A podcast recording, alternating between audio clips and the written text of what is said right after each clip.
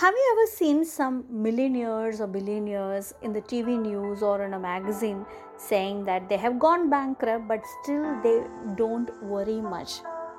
And recently even you know Donald Trump has went into a big bankruptcy but the moment he was being interviewed by a woman on a TV channel he just said hey lady listen. It's I who made this money. When I am alive I can still make more money this was the answer that he was giving to the interviewer. So, are you wondering what is that? The hidden thing inside these kind of people who you know make huge money at some point, even lose this money, and then immediately they are able to bounce back and then they are able to make even more money than what they had before. So, I'm going to give you the mental tricks that the rich only use and they never share it with the other person. Are you really interested to know that?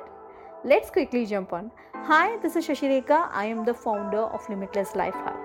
Let's look at the mental tricks that only rich people use or they, you know, this is how they mentally see things in their life, particularly money so, I'm going to talk about that. First thing, they tell themselves that there is no shortage of money in their life. They always feel there is abundant of money which is available for them all the time throughout their life. And the second thing is they always think making money is just like a game, it is so easy for them. And the third thing is they always set an unreasonably high expectation on themselves.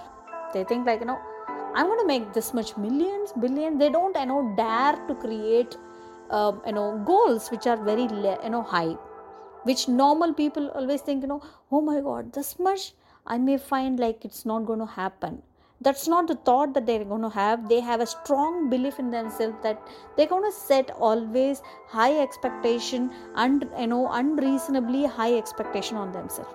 And the fourth thing is, of course, this only shows that they don't have fear. They just throw out the fear of money. They don't have any fear about their goals or money for that matter. And the fifth thing is they personify the money.